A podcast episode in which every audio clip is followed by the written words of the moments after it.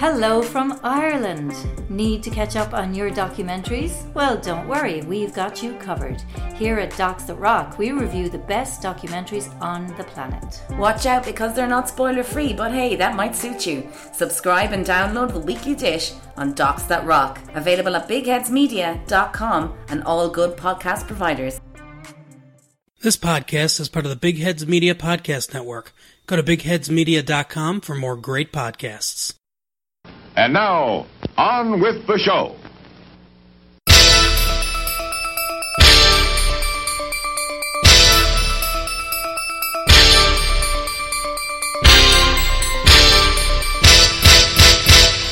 Hey everyone, welcome to We're watching here. We're watching here. This is Opinionated Movie Talk with Chris and Perry. My name is Chris Williams. With me is the Criterion channel to my Disney Plus, Perry Seibert.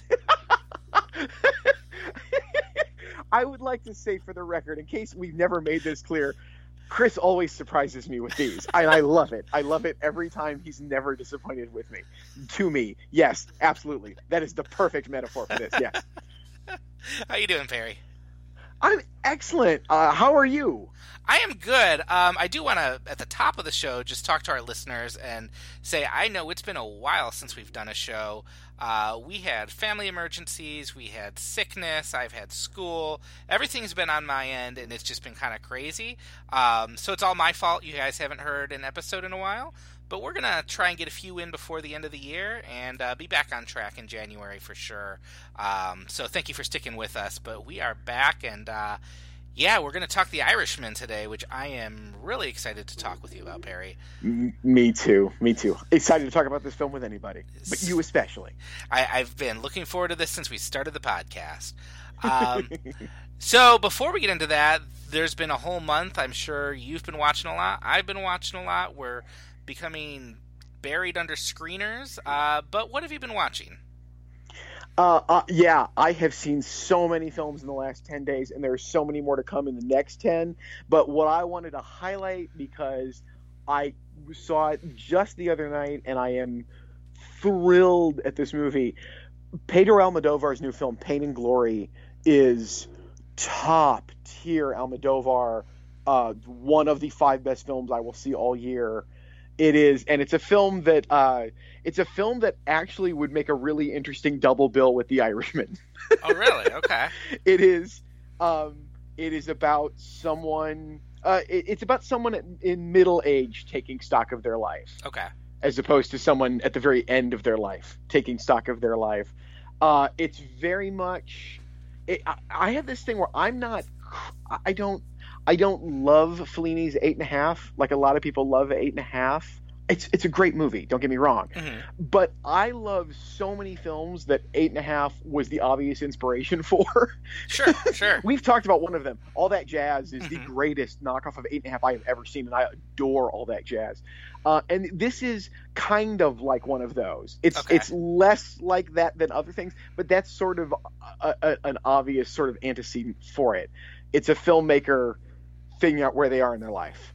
And it's uh, it's got a fantastic Antonio Banderas performance. He won the Best Actor award at Cannes this year for this movie, and it is it's just a great you know middle age statement from Almodovar. It's it's really strong. I can't recommend it highly enough. What have you been watching, Chris?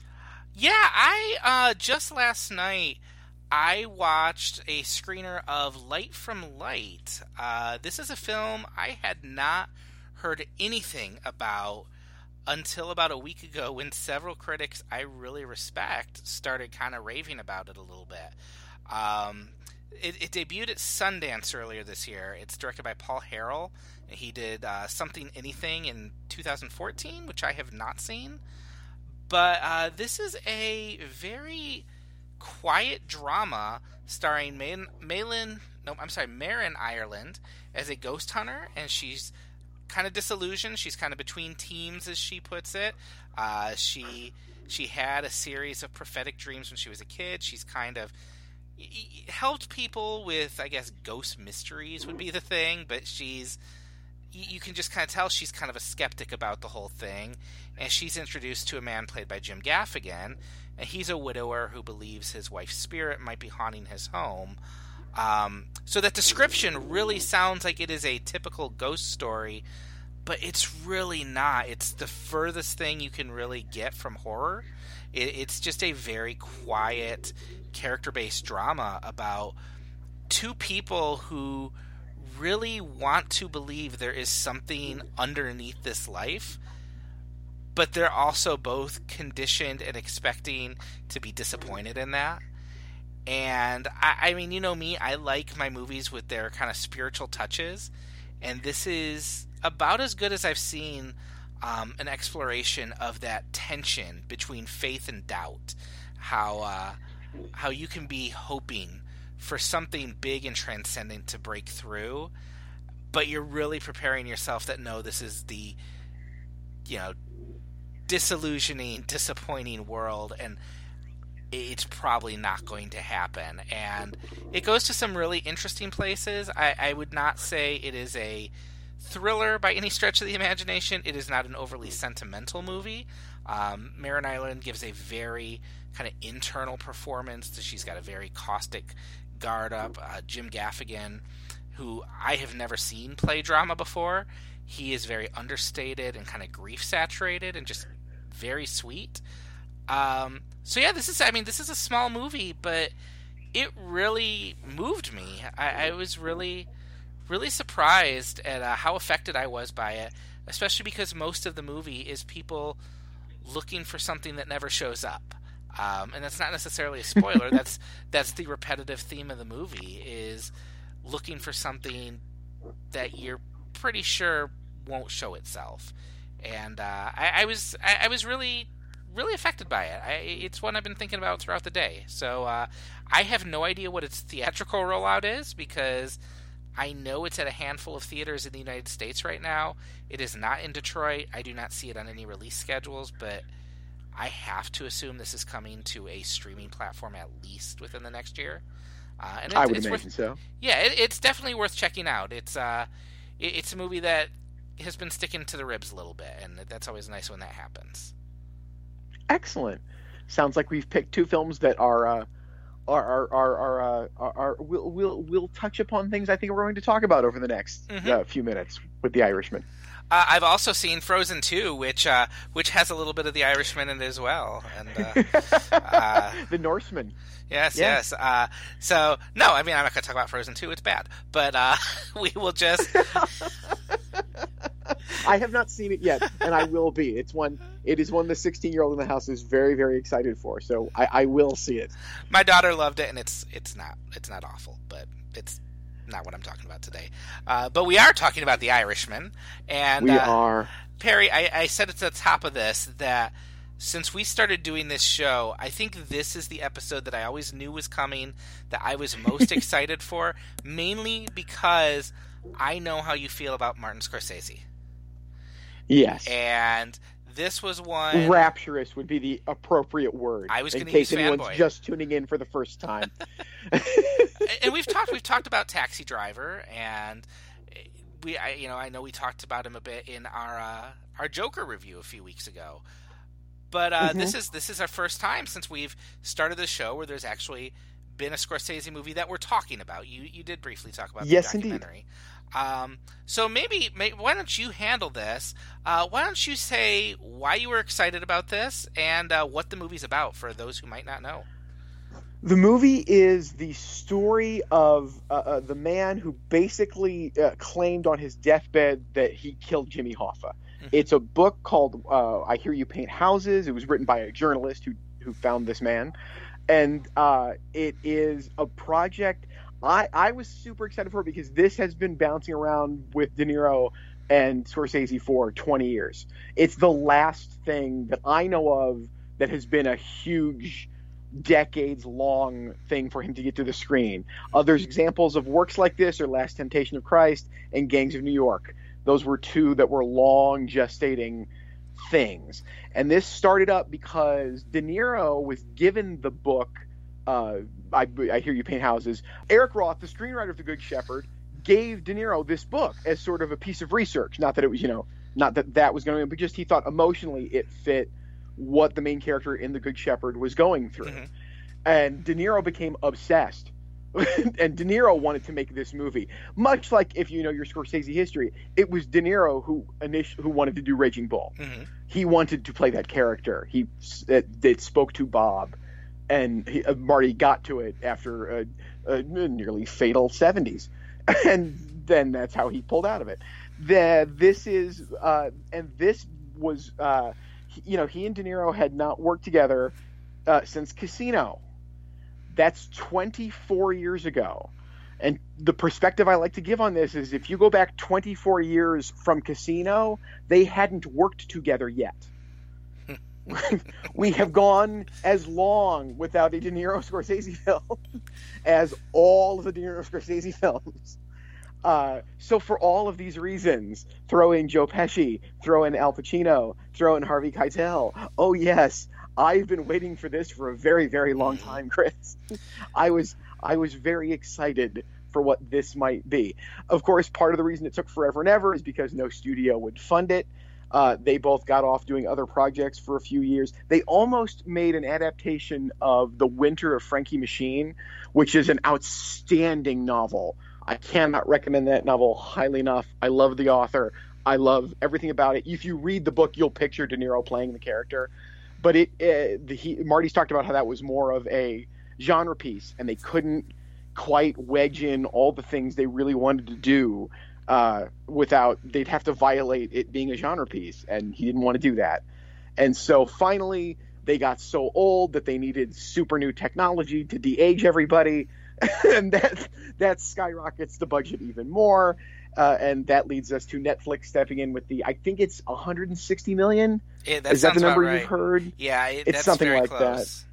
and all of that okay, okay i'm going to say not all of it i'm going to say a large chunk of that is simply the motion capture they needed to do in order to de-age uh, all three of the leads for a period of time in the movie and we'll get into all that later but yes that's the setup for the irishman chris what did you bring to this? I mean, what, what I, I, I'm, I have a hard time gauging anybody else's reaction to, or you know, anticipation for a new Scorsese film because I'm way out in my own planet with this. So tell me what you were expecting, thinking, feeling going into this.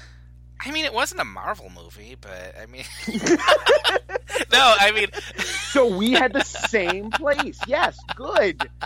no, I, I mean, yeah, I, I don't know if I'm quite on your level with uh, the Scorsese love, but it's not for a lack of admiration. It's just I think you've been soaking in him longer. Um, but I, you know, I think anyone who who counts themselves a fan of movies is going to get excited when he puts anything out. And I was looking back recently, um, just at the last decade that he's had, right? So yeah. since since 2010, I think Hugo was 2011, right? So he does Hugo, he does Wolf of Wall Street, he does Silence, he does a Uh-huh. few documentaries in between Uh-huh. there. I, I mean, that's that's as good of a decade as any filmmaker has had. I, th- those are three very different movies that I like quite a bit, made by a man in his 70s, which is just insane to me. Uh, in, yes. And and so Yeah. I was I was I was really Yeah, excited to You see. said it as well as I could.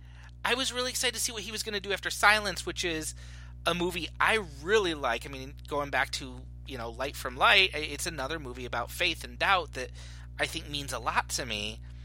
But then you you realize that came on the flip side of Wolf of Wall Street, which is this fast, Yes. energetic, angry movie, and I, I just it boggles my mind that the same director made that. So I wanted to see what he did would do next.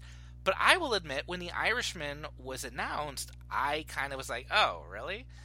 Because my first thought was, I've seen a Scorsese gangster movie. I've seen several of them. I've seen Goodfellas. I've seen. I don't think I have seen Casino, but I have seen The Departed. But then I read I Heard You Paint Houses earlier this year, which is you know whether it's accurate or not i don't know i i know there's a lot of debate and it's probably not very accurate it doesn't matter um, for what what's going on here Right. when you This reach not a history lesson. right when i saw the way that this story though was kind of entwining with american history and politics i began to start thinking oh wow someone could do something really good with this. And then i'm sure we will get into it.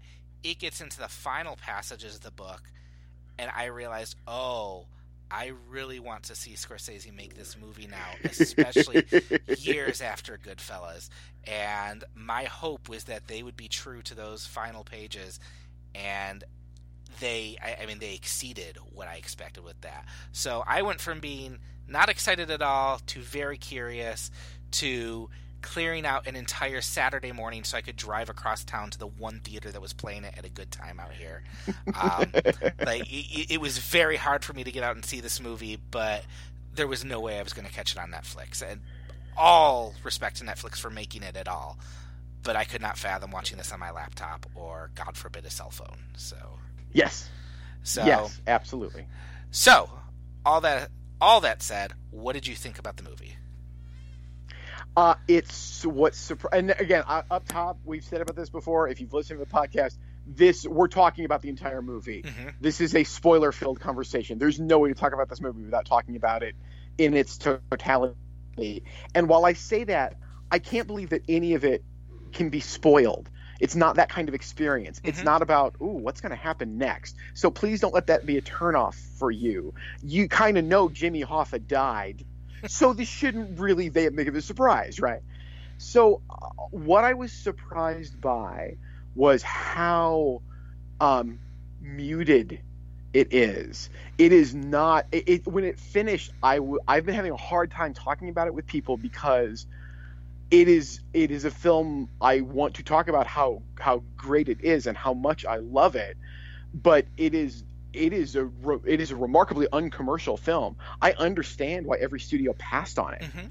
It's there is there is no release for the audience at all. There is no moment to make this enjoyable or fun. It does not romanticize this character ever. It's not where you know, it's not Goodfellas where there's an hour and a half of oh my god, this is so much fun to, to live this amoral life, and then everything falls apart at the end. This is three and a half hours of this is pretty bad. This is this is not good.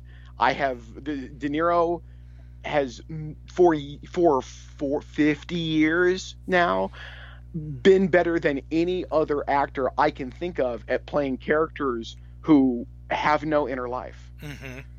He has his great his his great addition to the canon of American acting is he doesn't have any interest in winning an audience's sympathy ever. Uh, He can. He can decide that that's what he's doing if he's got a character who's going to do that. But he is very comfortable playing characters who are seemingly dead inside Yeah.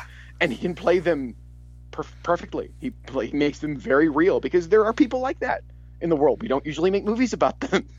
this is why De Niro is an incredibly special actor and has been taken for granted for a very long time because he doesn't go out and engage with you. Everybody has their idea of what they think a De Niro performance is. And then I will give you a half a dozen performances. That's not what he's doing Mhm. he he doesn't always do that. Just like I got I I got so sick of all the people who were talking about how oh great another Scorsese gangster film. He's only made five of them by my count with this one, and he makes them a long time apart from each other. Yeah. Outside of Goodfellas and Casino, which still was six years apart. People think those came right on top of each other, but they did not. There were there were films in between. And they're not the Uh, same movies. I mean, The Departed is very different than Goodfellas. It- And Casino is very different from Goodfellas, and Mean Streets is very different from all of them. Mhm. That's the other gangster film. Uh, and uh, so, so it's a film that I have been afraid to praise because I think it's a film that can be really undone if someone goes in expecting Goodfellas. Mhm. you will not know what you're in for if that's what you're expecting. You you are going into a a I don't want to say slow because it's not No. it's just a, a meditative heavy film. it is it is not light. I don't know in in every possible way, and and it builds to for me.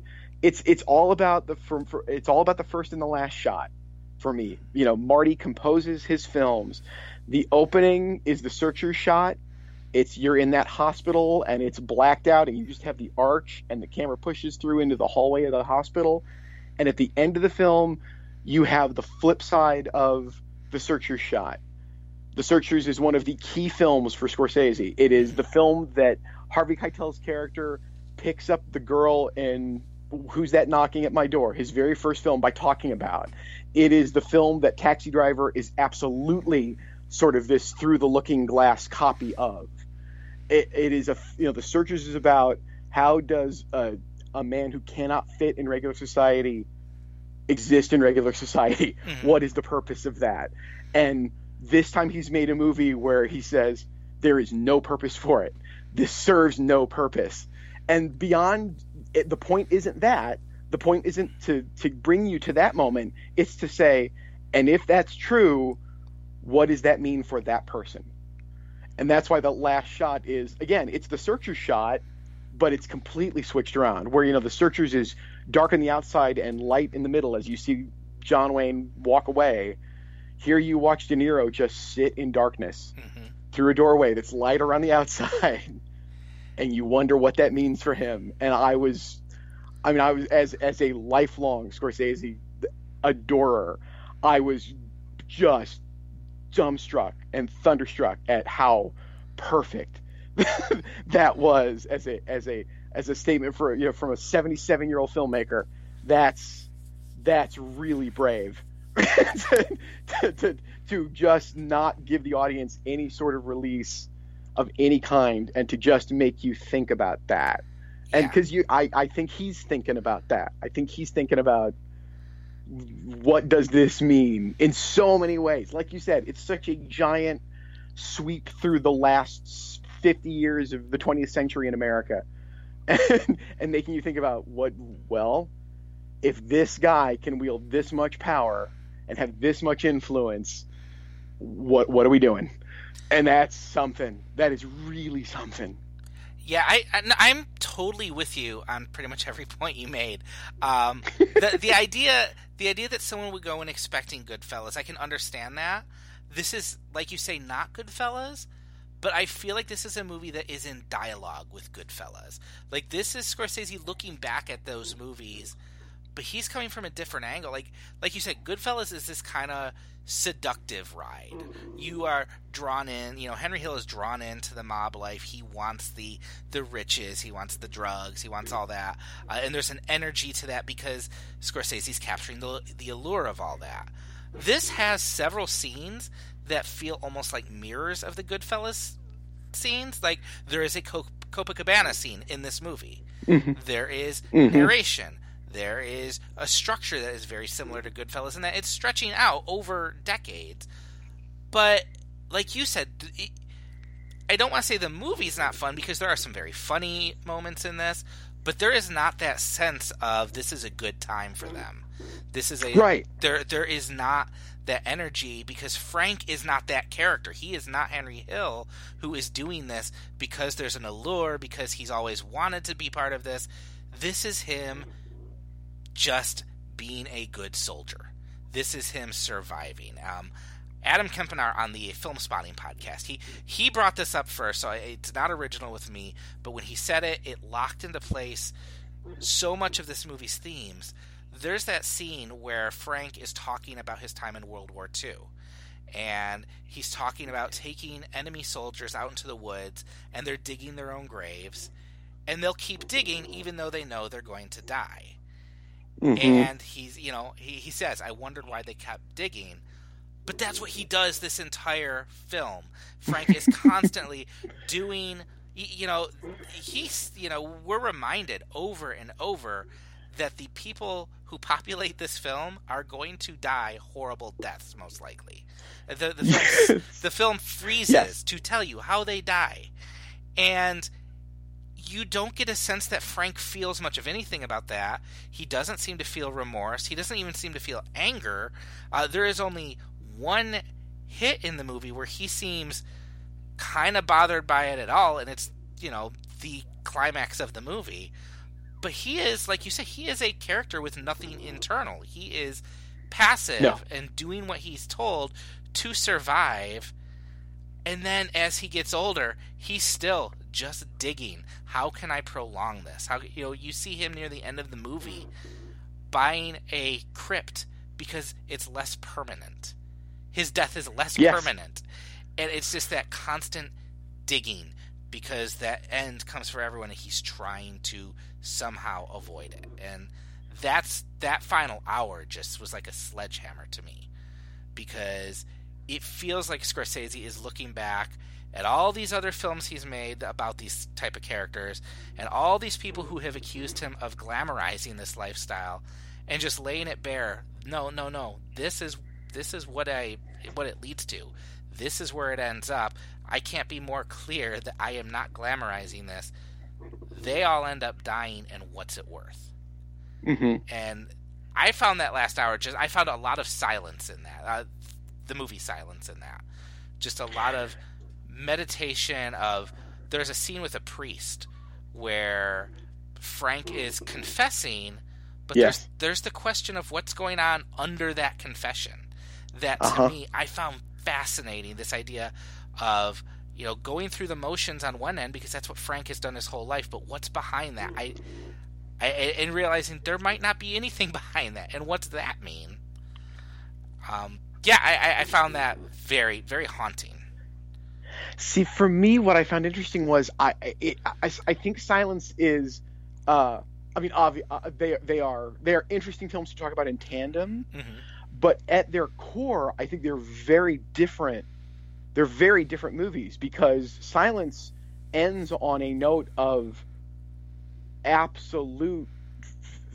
ah, I want to call it at least at least a the film ends in a way that is a vindication Yes, for everything that the the main character believes. And th- even, I'm not saying that did any. I, I I- don't want to get in a bigger conversation about what that means. Mm-hmm. Just to say sure. that does, and this so does not. No, sure, This- sure. This so does not do that in any capacity, and so it's not. That's why Silence is a film about faith and about how you live. And as you're saying, by we meet a new character, we find out how they die right away. Mhm. This is a three-hour and forty-five minute meditation on death. Sure. I, again, which again gets me back to I don't know how to make that sound like something people should rush out and see. No, no, and I, I totally agree with you they on that.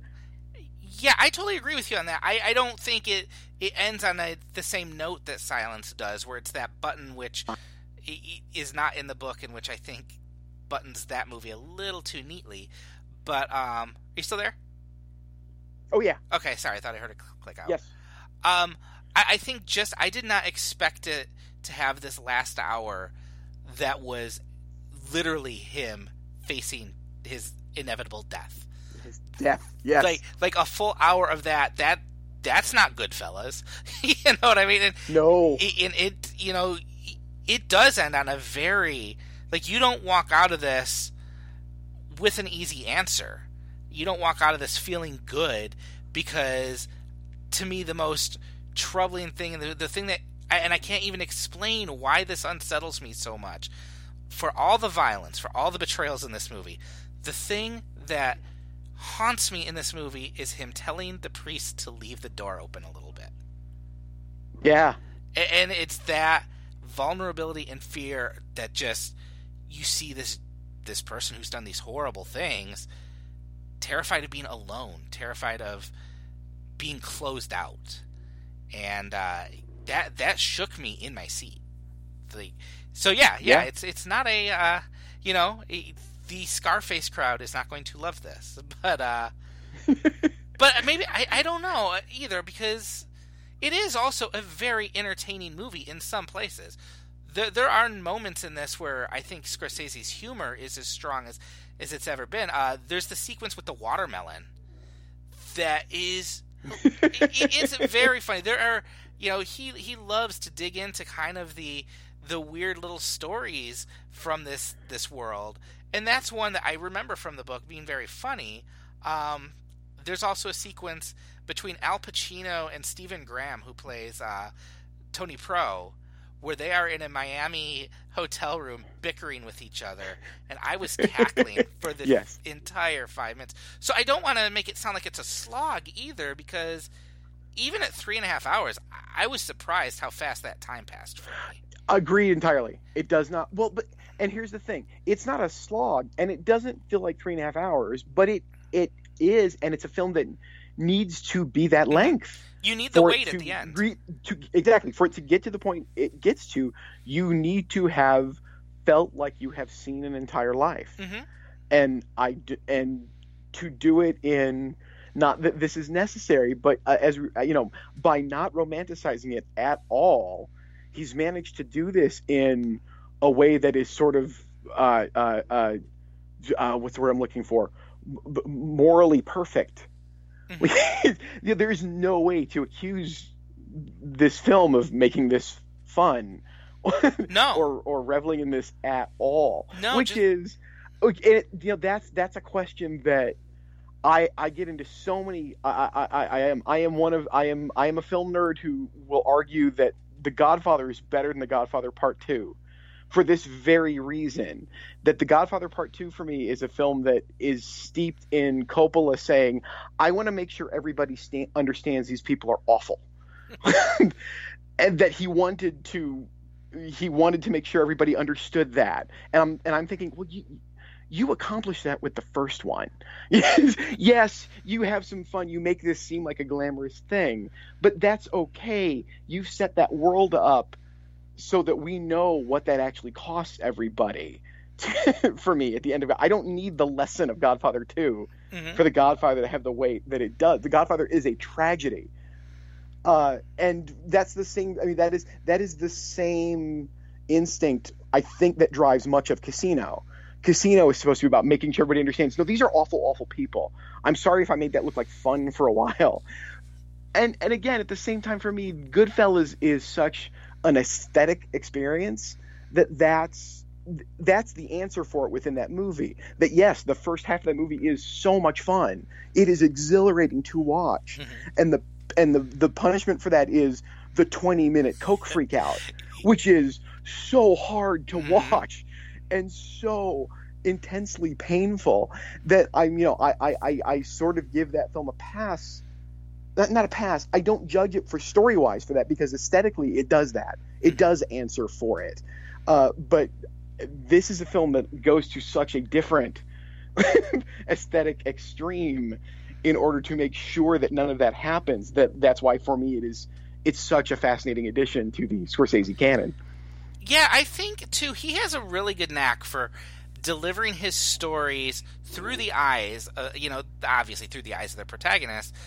But if you look at how Goodfellas treats that, again, there's that, like you said, it's that aesthetic experience. It's an experience. It's very vivid. It's very, you know, fun to watch and energetic because these are stories that Henry Hill is probably telling 20, 30 times over because you see at the end of the movie, even though he's been destroyed by that life, he misses that life. This this movie, you don't really get a sense that Frank thinks anything about that life, and that's mirrored when you watch the violence in this movie. These are not, you know, the shootings and stabbings and everything in this movie are not. They're they're not filmed in a way that's exciting or badass. It's very quick to the point. Um, it, it's often just Frank walking up to someone, shooting them, and running away because it's just the job. It's just the job of his soldier. He doesn't he doesn't really have a thought about whether that's good or bad. It's what he's been told to do, and he does it. And so I, I think that that is mirrored in the way the violence is presented in this too, which is very brutal but to the point. The trailer has more thrilling violence in it than the movie does. Yeah, the, the trailer really is not an indication of what the experience of this movie is. It's fair about the story, but it is not what you th- it, you know. The, the trailer makes it look like Goodfellas too, and it ain't no, at all.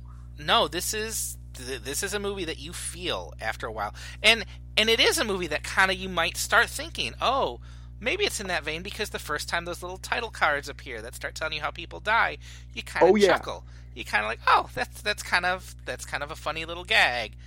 But then when that keeps happening over the course of three hours, it stops being Mhm. funny, and it got really quiet in that theater.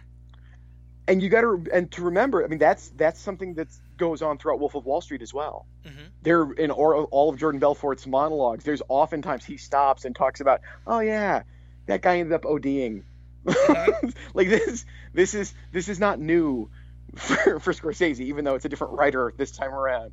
And shout out to steven zaillian. This is a great script. Oh yeah, I mean, this is just a beautifully constructed script, and I, I, I will use this to tell my favorite Steven Zaillian story, which is, of course, uh, he he's he wrote Schindler's List. Mhm. He adapted the, the nonfiction Schindler's List book for Spielberg, and Spielberg gets this script and sends it off to Tom Stoppard, the great British playwright, asking for any advice at all. And Stoppard sent it back and said, "Just one piece of advice: don't change a word." He's Zaillian's been that good for that long, and uh, this is just another absolutely masterful piece of writing. I, I, I, always marvel at the fact that Schindler's List begins and ends with. I mean, do you remember the open, the first and last scenes of Schindler's List I know the in first the, in the movie proper? Okay, Not not we're, we're not we're not bothering with that the the the lighting of the candle at the beginning and the laying of the rocks at the end. Just in the movie proper. Oh, I do Right, not. the- It's been ages since I've seen Schindler's List. the first thing we see Oskar Schindler do is put on his his suit for the dress dinner he's going to and putting on all of the medals and all of the accoutrement on this uniform. And the last thing we see him do is ripping those things off his clothes saying this would have been six more lives. This would have been five more lives. That is uh, that's that for all that goes on in that film Zaillian found the absolute perfect image to open and close that story. Oh yeah, and he does it here too. Well, and I love the structure of this story. It's like it's little nesting dolls almost. It's you know Frank telling the story of his life from you know from the nursing home, but then it's you know he's telling you a story about a road trip that you you kind of get an idea later on as to why this road trip was important.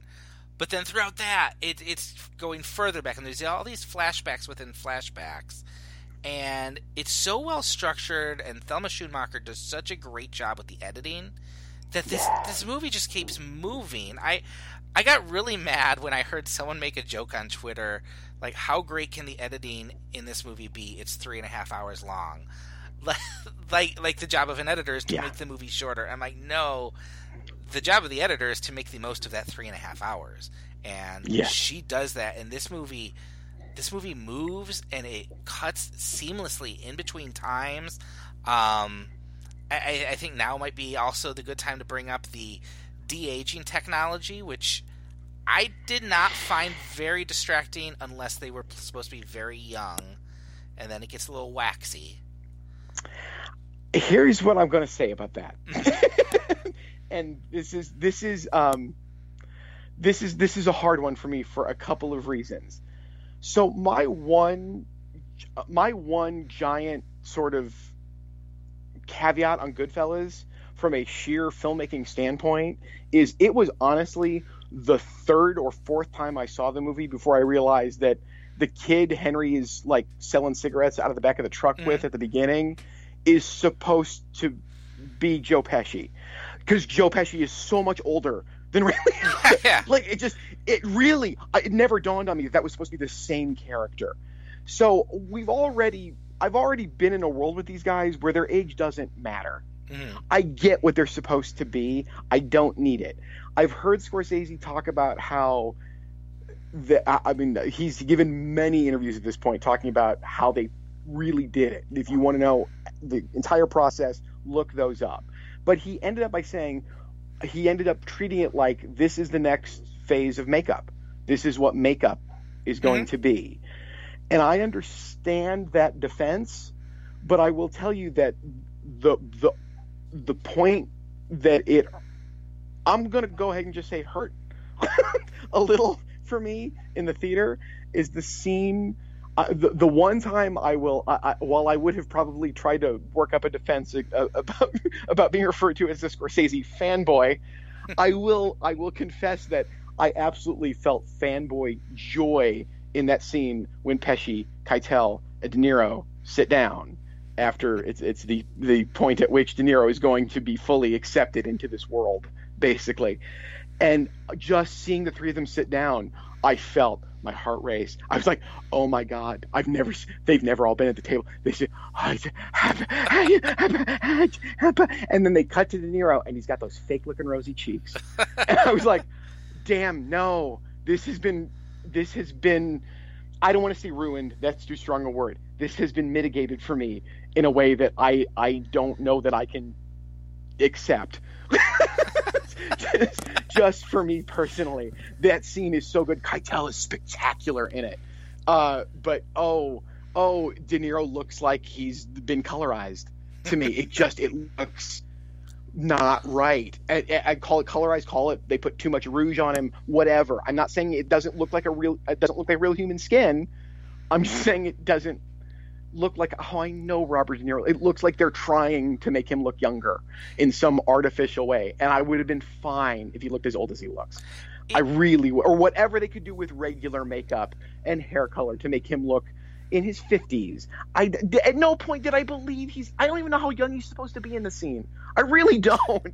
I, I have no understanding. If he is he in his 20s, is he in his 30s? I don't know. I don't really care well, the hard thing is, we also regardless. we also know what Robert De Niro looked like in his twenties and thirties, and it doesn't help. No, no. Um, yes. It didn't really bother me through the movie. There were points where I did feel like I'm like, oh, the eyes look a little glazy, or the skin is is waxy. Um, I, I think I was able to kind of overlook that by just thinking, oh, well, this is someone telling a story about his life maybe in a way this is supposed to be his and you know it, it's him looking back so it's he's that same guy. And so I think that was me trying to justify it through myself that oh it's just the same guy throughout the years and maybe just a little de-aged. But it didn't bother me enough to take me out of the movie but it, it definitely was something where I was like well that was a lot of hype for for that. Um, but for most of the movie, he is supposed to be in his, I would say, what, 40s and 50s, and then all the way up to you know, very old age. Um, and so for most of the movie, it wasn't a problem with me. It was just those very young scenes. And I do want to say this. As much as I might have a problem with some of that, there, the, there's the scene over the engine is the other one where it's not great. I, mm-hmm. It bothers me. I think it detracts from how good that scene is. I will say, uh, because I don't think we've talked about it yet specifically. Um, I, I, want I want to single out Joe Pesci. Yes, here. yes because that is he's he's it's he takes the movie. Mm-hmm. He steals the movie Absolutely. for a variety of reasons. But I think the main reason is he's the only one of those the three giant titans in this playing in a gear we have not seen him in in a film like this. Yes. He is quiet and in control beginning to end and it is fabulous to watch and then at the end when he's uh, really old. Mm-hmm. The old age makeup on him is superb. That tremor he has in his hand is so perfectly played. Like that's not it's not showy. It's not, oh look, he's playing a guy with a tremor. It's just a guy with a tremor. Mm-hmm. um, he's fantastic, both in, in every possible way an actor can be in this movie. He's the one I really kind of hope gets the big push. I know they'll they'll try for Pacino for Best Actor or supporting probably. It's it's Pesci's is the performance to savor in this movie, and for me, Keitel. Just to see Keitel back with Scorsese for the first time since Last Temptation of Christ, I was that was just fantastic. I, just fantastic for me. I totally agree about uh, Pesci. I remember when I was reading the book, I, I knew that Pesci was playing uh, Bufalino, but every time they would describe Bufalino's mannerisms. I would be like, ah, that doesn't sound like a Pesci role to me. And then they would describe Jimmy Hoffa, and I'm like, oh, so Pesci's probably they got it wrong. Pesci's playing Hoffa, right? Because he's the big, the big, uh, you know, big talker guy. But he he is so good. Like you said, he is so quiet. Everything is internalized, but he is also no less threatening than he was in Goodfellas. He is. Oh, he he's is. so much scarier. Oh, he's, He's so much Yeah. scarier here. he he's terrifying. Just and it's the power he wields and the way Pesci carries himself. Uh oh, yeah, he, If- he he's so good. if you- That's- If you need a corollary for this, basically, uh, Pesci in Goodfellas is Sonny Corleone.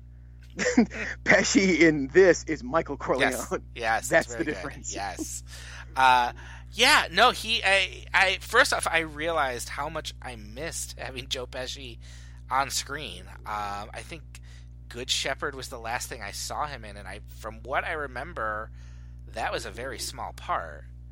Um, I could be wrong on that. It's been a long time since I've seen that one. It But, uh, is. It's a small. It's a small part. but for him to come back and then have a role like this, it just reminded me how much I missed him. Um, a- and I think, yeah, he he is the dominating force in this movie. He is the one who holds all the control over Frank. He he's the one who is giving him his orders, and he's the one Frank listens to. Um, hmm and I think Pacino is very, very entertaining in this, and I, I think he's a blast to watch. But he, Yes. he does he does what you get Pacino for, you know. See, and I. Okay, go ahead. I'll let you finish. Oh, I, I, I but then I want to talk. I figure at this stage in his career, you're usually getting Pacino to go big. That that's why you would get him. I think I don't think that's bad here. I think there are definitely times where it has been bad in the past, but um, I, I think here it fits Hoffa really well. And it, to me, I just I, I found him so entertaining just to even watch the way he eats ice cream was Yes. was cracking me up, or just how th- I, I wanted to scream at the screen every time someone would kind of just put him in line. You're just kind of like, okay, Jimmy, just walk away. And he would always have one more line to throw back at them that would dig Yes. a little d- deeper. Um, I had a blast watching him. It is definitely one of those most acting performances in a lot of ways. Um, and I just I, I thought Pesci was the one who stuck to the ribs a bit more, but I had a great time with Pacino. See, I, I so, and I will. Uh, this this is worthy of a you know probably an entire episode, but I I understand that it is easy to paint Pacino in this way, but I do think it's for people who just want to be easy. He really has always done big and small, and granted, he does more Mm. big now than when he was a young man, but the move the, i mean the scenes i remember in this that stick with me are the quiet ones. They are the scenes of he and frank talking. They are not you know they're not the big speeches that he gives. They are the scenes it's it's the scenes i mean my favorite scenes in the movie outside of when i get to see harvey keitel joe pesci and robert de niro share the screen are are the scenes at that man of the year banquet between pesci and pacino where they are both dead quiet and it's it's Pacino who, when he loses it, you realize what he's losing. Yeah. that he is he is ruining everything for himself in this moment, and it's not big. It's not whoa that that Al that we that we can easily mock. It's it's regular. It's it's it's a normal human being who has reached the end of his of his capability of eating shit, who will not accept that he isn't the one in charge anymore. You know, it's a great. I, I I don't remember where I read it first. It's not my thought, but you know, this is, if nothing else, a fabulous performance of American ego run amok, and that's that is what he is in this movie. Uh, and I, I, I, so I, I wish to speak up for Pacino in that capacity. He did a great movie. Uh, I'm sorry, he gave a great performance. I don't want to say it's a great movie. I uh, four years ago now was, was that was that's about right for Danny Collins, where he's That playing he about played the old rock star, That sounds which right. he and Bob he and Bobby Cannavale are superb together in that movie. Bobby Cannavale plays his son, which uh, and I I I adore Bobby Cannavale. I think he's a fabulous actor. He's a fabulous stage actor who, with good direction, is superb on film. He can go a little over the top. he doesn't always modulate well from the stage to the screen, but when he's good, I think he's unbelievably great.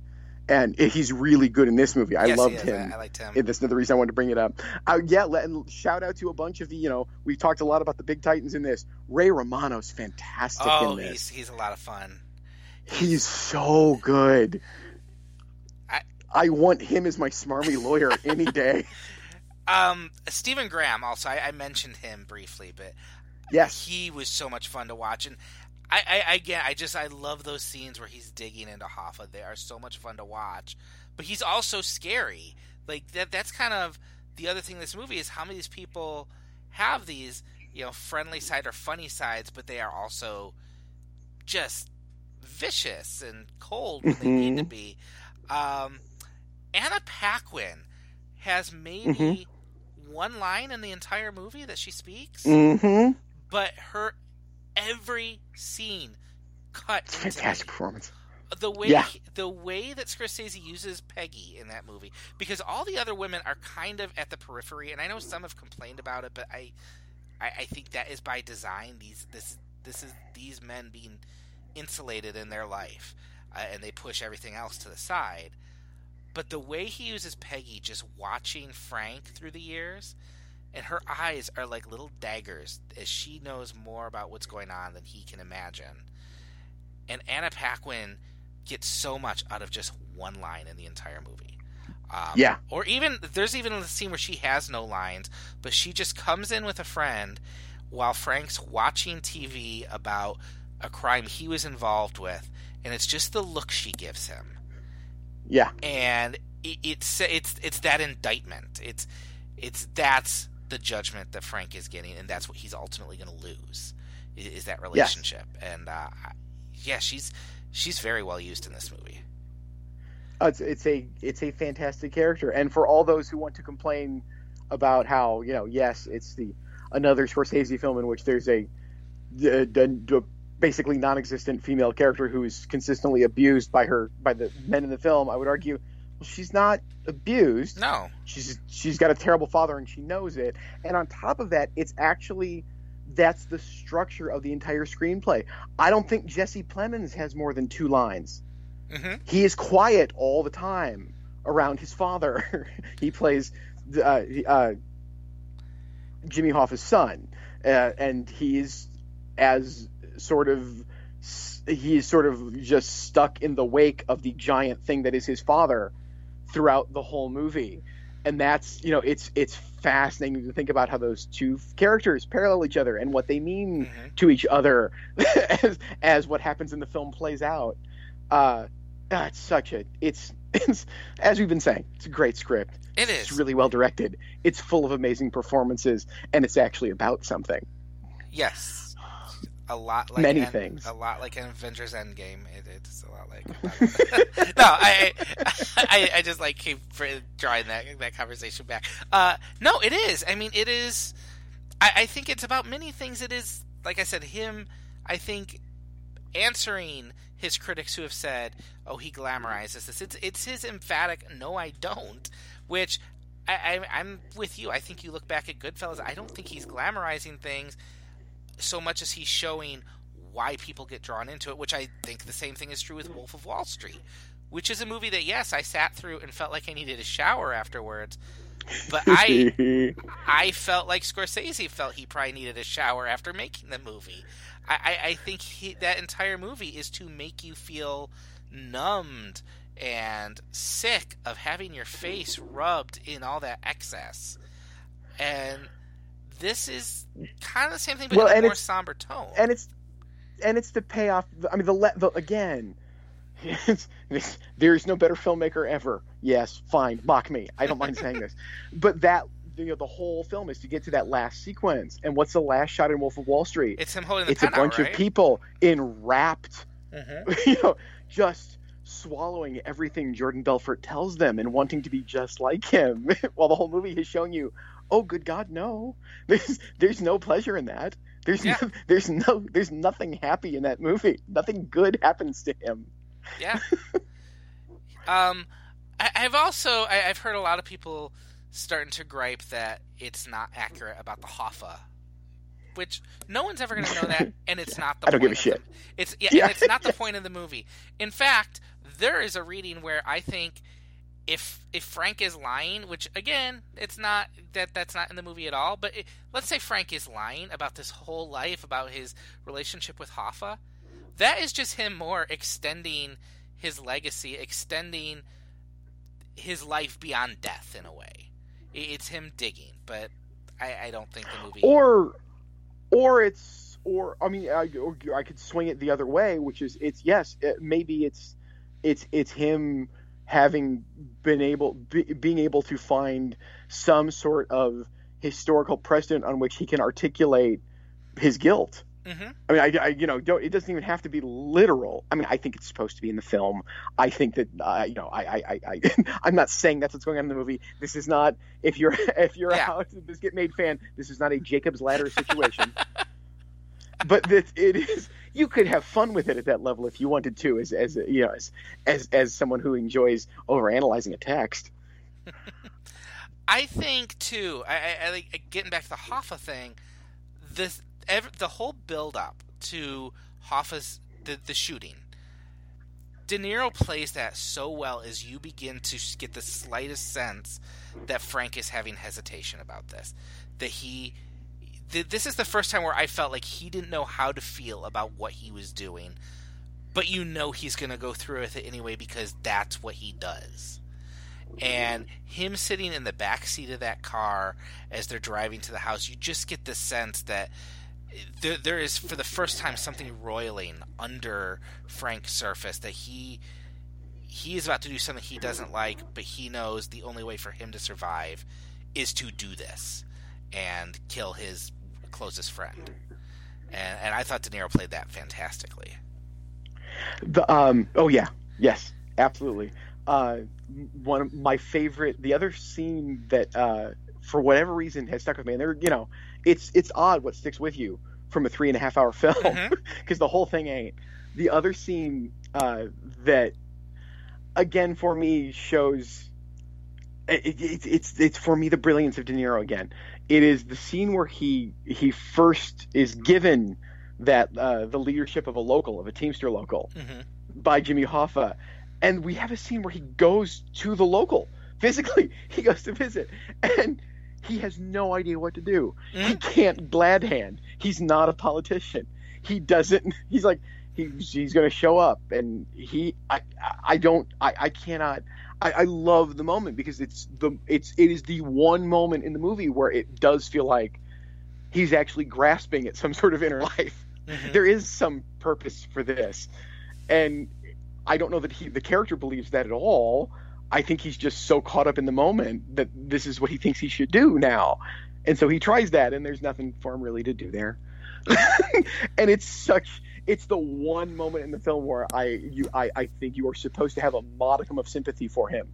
To, to either because he's so, that's how dead he is inside, he can't figure out how to do anything else, uh, or because you know if you want to be kind and say the circumstances of him life have led him here that he's not going to be able to do that in any way. it's I, it's a it's a fabulous moment to me, and it's it is the moment that gives because I don't even think of I don't think he thinks about friendship. He is so dead inside. I don't think that he.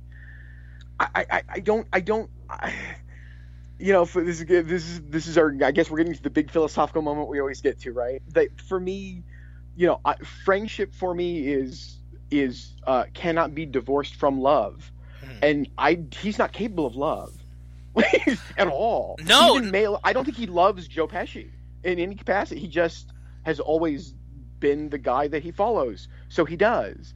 And I don't think he. I think he's. I think he likes Hoffa tremendously, but there's no real friendship there from on his side because he's incapable of that. And I I don't know. I think Hoffa actually.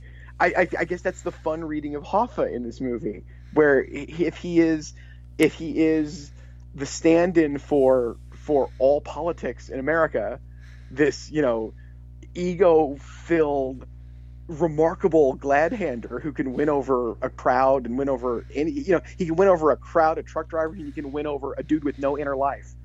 that, you know, that's that's a pretty potent figure who's going to go far in this life. but will eventually trip up on his own ego. That's you know those are those are just such wonderful concepts to think about and play with. Yeah, and no, you bring that up too. And th- when you say uh, he's a he's a person who doesn't know how to love, I think of just the throwaway moment where he meets who becomes his second wife, and basically the, the disillusion of his marriage is shown with him walking to a hotel, and just the line is something like. You know, there's never a good time to leave your wife, but you know, that was my, and I, like that is such a Yes. like, like that that says so much about how he feels about the right and wrong of what he's doing. I think you're right in that I don't think he considers Russ a friend or loves him. I think it is this is the person who gave me a shot. This is the person who holds power over my life. I am going to be the dutiful soldier. I think it keeps coming back to that war mentality. And he is the good soldier, just going to keep doing what he does with Hoffa, I, I, and maybe it's me reading more into the from the book, um, where I think it's a little more clear that he was very fond of Jimmy Hoffa, um, and that's the time where I start to see maybe there was a friendship there, but then again, he shoots him in the back of the head, so I, I Right. Yeah. Right. yes. I yes, the the movie Frank. I want to be very clear. Yes. Having not read the book, I'm sure the book's great. I should probably read the book at this point. But yes, that's I would I would yes, I can see how you would bring that to it having read the whole book. Yes. That makes a lot of sense and I I will next time I watch it, which will be in just a few days because I will gladly watch it a second time when it arrives on Netflix. I will I will try to watch it focusing on that if I can really see that if, I- if if that's the way I think De Niro's playing it. Other than it just it just feels like uh, uh it, it feels like a guy you know struggling between two father figures. and that And it could be it is- too. it is the daughter's utter love of of Hoffa that is fascinating. I mean, that's Yeah. that is the that is the psychological layer that for me gets back at why I love the fact that it's it's readily apparent that Scorsese was very thankful that Netflix ponied up the money to make this and still refused to actually accept the title they wanted for the movie. Oh, I thought that was great. that the, the title of it is that, that's the only title card you get is I heard you paint houses. at the beginning of the film, Yep. and then at the end of the movie, the first one is the Irishman, and then right after it, again, I hear you paint houses, which, let's face it, is a much better title Oh yeah. for a variety of reasons. Not the least of which is, uh, you know, if we're going to talk about, you know, if we're going to talk about this is a you know this is a this is a a, a snapshot a metaphor of the worst sort of instinct in the American male over the latter half of the 20th century, then I can't think of a better metaphor uh, for you know I, it, there's there's nothing that screams domesticity more than painting a house. Mhm. It means you own it. it means you're going to you don't you don't paint the house you rent. Yes, and then to have that have that in the background of this this this portrait of a man unable to be domesticated is just so sharp and so good and uh, you know I am I am very thankful that Netflix uh, ponied up the money for this and I think they totally whisked out on the name. What do they care about the name of the movie? They don't care about the theatrical release anyway. Well, and the thing is, it, the whole the whole thing is, like we've said, Frank doesn't have much inside of him. He is really defined, and people see him by what he does, what he can do Yes. for them. He is a tool, and I heard you paint houses is of course mob code for I hear you kill people. Um, Yes. and I think that is perfect because that's that is Frank's use. He is a tool they use to kill. There is very little in the movie about him being the Irishman. It has very little to do with anything aside from the moment where he's he gets a ring and is told he's the only Irish person to have it. Yes. Uh, yeah, yeah. I, I think, uh, yeah, i the Irishman is such a bland title. Um, but but whatever, it's a great movie. I, I really, it's one of my favorite movies this year. I, I really, it's neck and neck there right now with me and uh, with Parasite. Um, okay. so, but but I think this right now has kind of the edge in that this is just a movie. I, have used this phrase a few times, but it sticks to the ribs. It's I I can't stop thinking about this. Um, there are so many different aspects that I have just kind of mulled over in the last week. Um, again, going back, I, I love spiritual questions in film. I love wrestling with those final confession moments and the question of whether he really feels any guilt for what he's done. Yeah. And, and like I kept coming back to that, and you know, guilt is obviously something Scorsese has wrestled with in all his films, and well, and he, you know, Frank does. We know he feels guilt. He can't get absolution from the person he wants it from. Mm-hmm. You know, he he this it is like I was saying that you know this movie gives you nothing there's no relief. You know, it would be so easy to write the scene where they he does get to confront the daughter who won't talk to him, mm-hmm. and we don't. It doesn't. I mean, even even if she never said anything, we don't even get that. No, we get nothing, and that's so. that is so. Uh, that is such a painful inability to really. There is no cathartic moment in this movie, ever, and that's so powerful and that that's why you know the the pre the I you know that's that is for me the the interest in those confessional scenes. It is he's just desperate for anybody mm-hmm. to tell him it's okay at this point because he can't get it from the person he needs it from the most. Yeah, and and the final thing I kept being left with was just this thought that it's this reminder, which I'm 40. I, I, you know I went through my little midlife crisis, so I don't need to be reminded of this. But we're all going to die is basically the mm. theme of the movie. These yes. guys are either going to die in a mess of bullets in front of their house, or they're going to be old and they're going to fall and they're going to break their hip or they're going to get cancer. But it's coming for every single person, and it, it like it just stri- it's so striking too how the life that Frank chooses it requires increased isolation over the years because of all the betrayals, the people who are yeah. going to be taken till he's left that that shot of him walking down the hallway in his home and falling is the most yeah. pathetic like it's so pathetic and, and, I don't mean that as in you know making fun of him I'm saying it is this guy who we've watched yes. kill people and you, you know kind of help shape national history is reduced to an old man who can't get up in his hallway.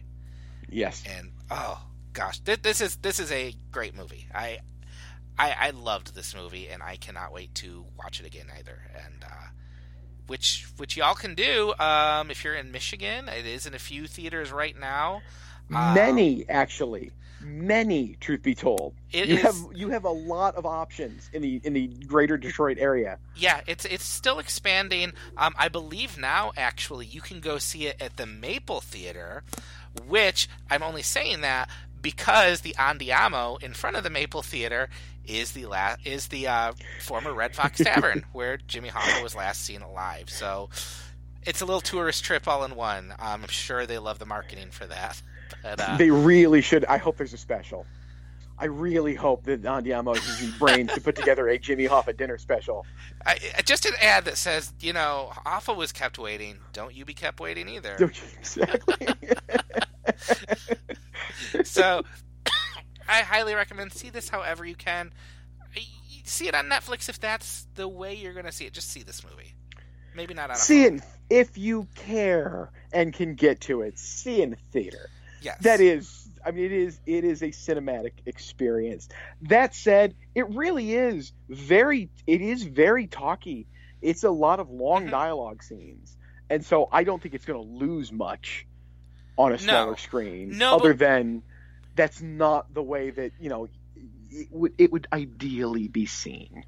I, w- I was talking to a coworker today, and they had asked if I'd seen it, and so I said yeah, and they were looking forward to watching on Netflix.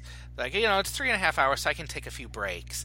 And I, I just stopped. Like, no, that's the wrong way to watch this movie. You, you don't, you don't take breaks. You have to feel, you have to kind of soak in that length a little bit.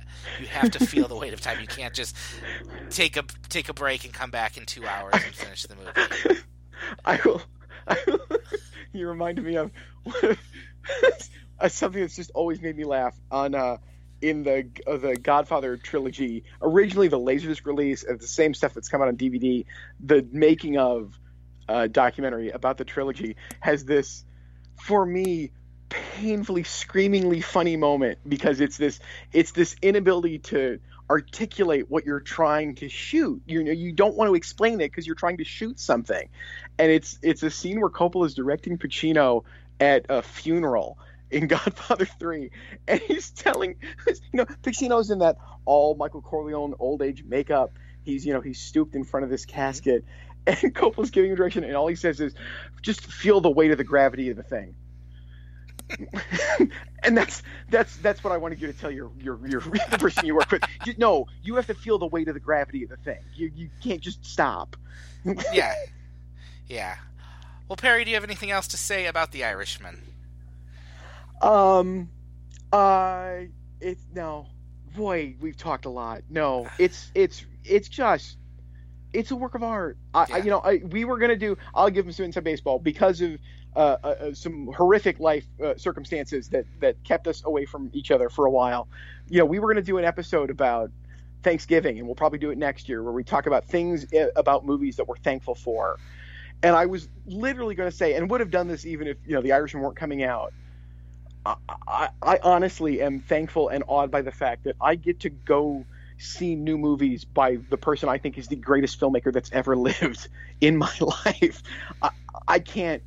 That is that is just momentous for me, and this is you know, to to have that again. Whether or not you respond to this movie as strongly as as we did, this is this is art. Yeah. this is this is art and so I, I, am so happy that films like this and uh, uh, directors like that exist. Yeah, I, I, I, mean, I couldn't say that better. I, I think there's been, I, I, I've been very, very frustrated, even as a fan of the Marvel movies. I've been frustrated that as Martin Scorsese has this movie out, all anyone can ask him is, "What do you think of Iron Man?" and it, it, you know I, you can like what you like. I like the Marvel movies. Uh, this is I, I, I, would take this experience over any Marvel movie any day.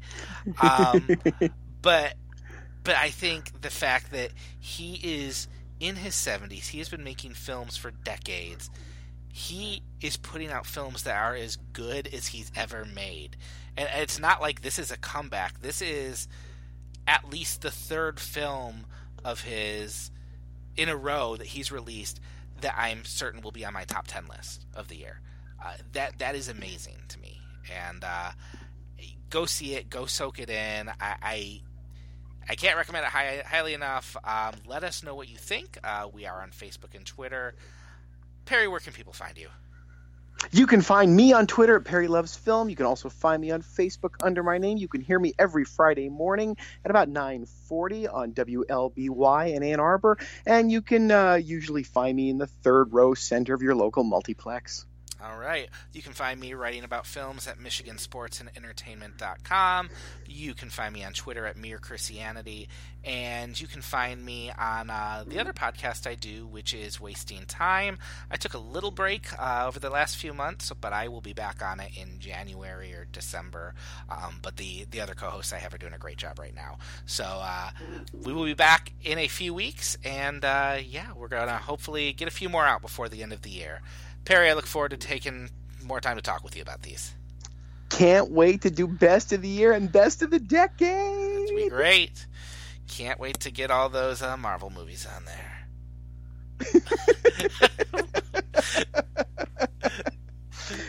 we'll see you in a few weeks.